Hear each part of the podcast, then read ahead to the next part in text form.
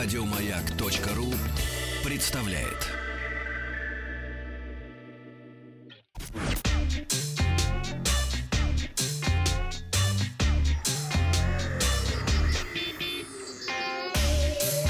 Страна транзистория.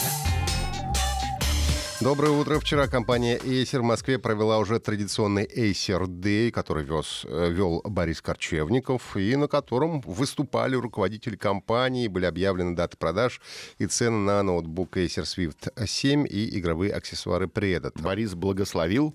Конечно, он очень хорошо вел и говорил: вот когда вы говорите, сколько лет компании, на ток-шоу принято аплодировать. И все, конечно, тут же зааплодировали.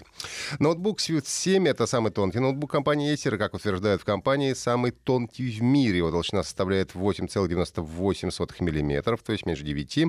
Для того, чтобы достичь такой толщины, корпус изготавливается из цельного листа алюминиевого сплава, от которого алмазной фрезой отсекается все лишнее.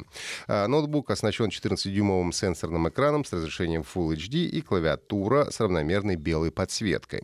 В Swift семь установлен процессор Intel Core ай семь, восемь гигабайт оперативной памяти и накопитель эс эс ди емкостью двести пятьдесят шесть гигабайт. Производитель обещает время работы от аккумулятора до десяти часов без подзарядки. Начало продаж ожидается в июле этого года. Рекомендованная розничная цена составляет сто пятьдесят тысяч рублей. Также компания объявила о продаже в России двух игровых мышей Predator Cestus триста и пятьсот. Мыши имеют симметричный дизайн и подходят как для левшей, так и для правшей. У младшей модели четыре программируемые кнопки, у старшей восемь, а также сменные боковые панели, ну, чтобы было красиво. И ножки устройства выполнены из ультраскользящего материала для плавного и быстрого перемещения. Разрешение оптического сенсора составляет пять тысяч ди пи ай у Cestus триста и семь тысяч двести у пятисотой модели. Кроме мышей в продаже появятся игровые коврики и рюкзаки для ноутбуков и гаджетов. Старт продаж также намечен на июль этого года.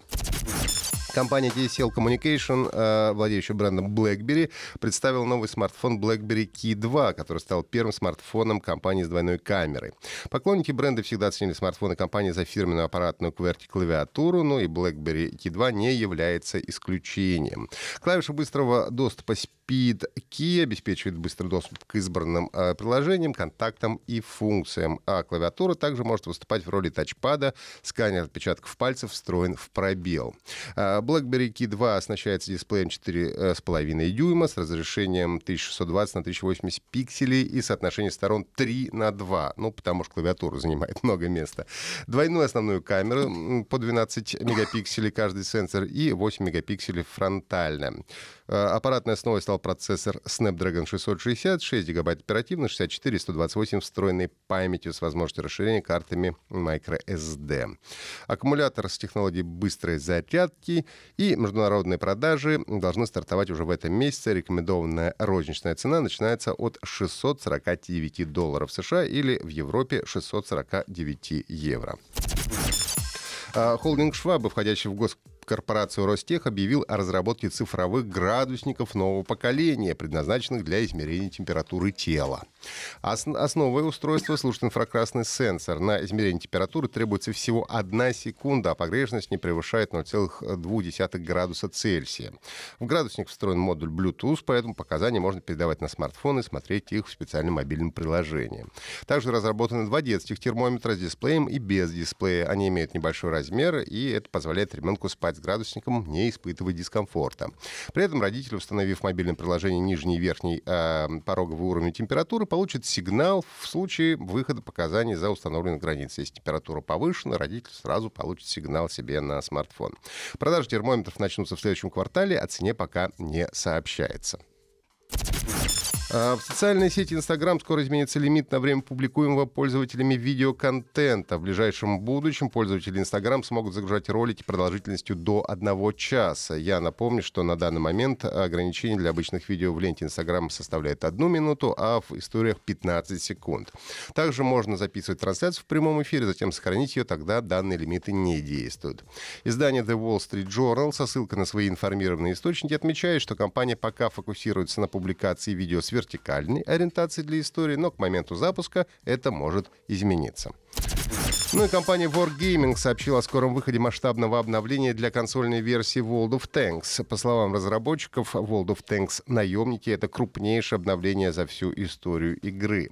Наемники представляют собой пришельцев из альтернативного постапокалиптического мира. По сюжету в реальности наемников бесконечные войны между великими державами ввергли мир в разруху и беззаконие. И здесь каждый сражается сам за себя на танках, собранных из частей машин разных стран.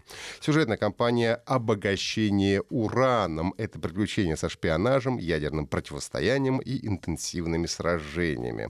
Команда проведет рейд на секретный завод и похитит радиоактивные материалы для заказчика с атомными амбициями.